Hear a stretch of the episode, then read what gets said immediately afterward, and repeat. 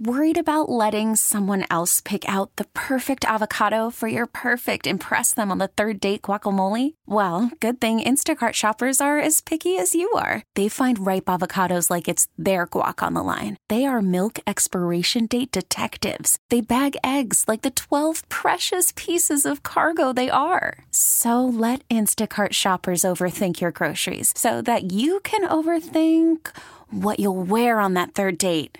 Download the Instacart app to get free delivery on your first three orders while supplies last. Minimum $10 per order, additional term supply. Gun violence, retail theft, ATVs. Philadelphia's new police commissioner tasked with dramatically reducing ongoing problems within the city while also trying to recruit new talent.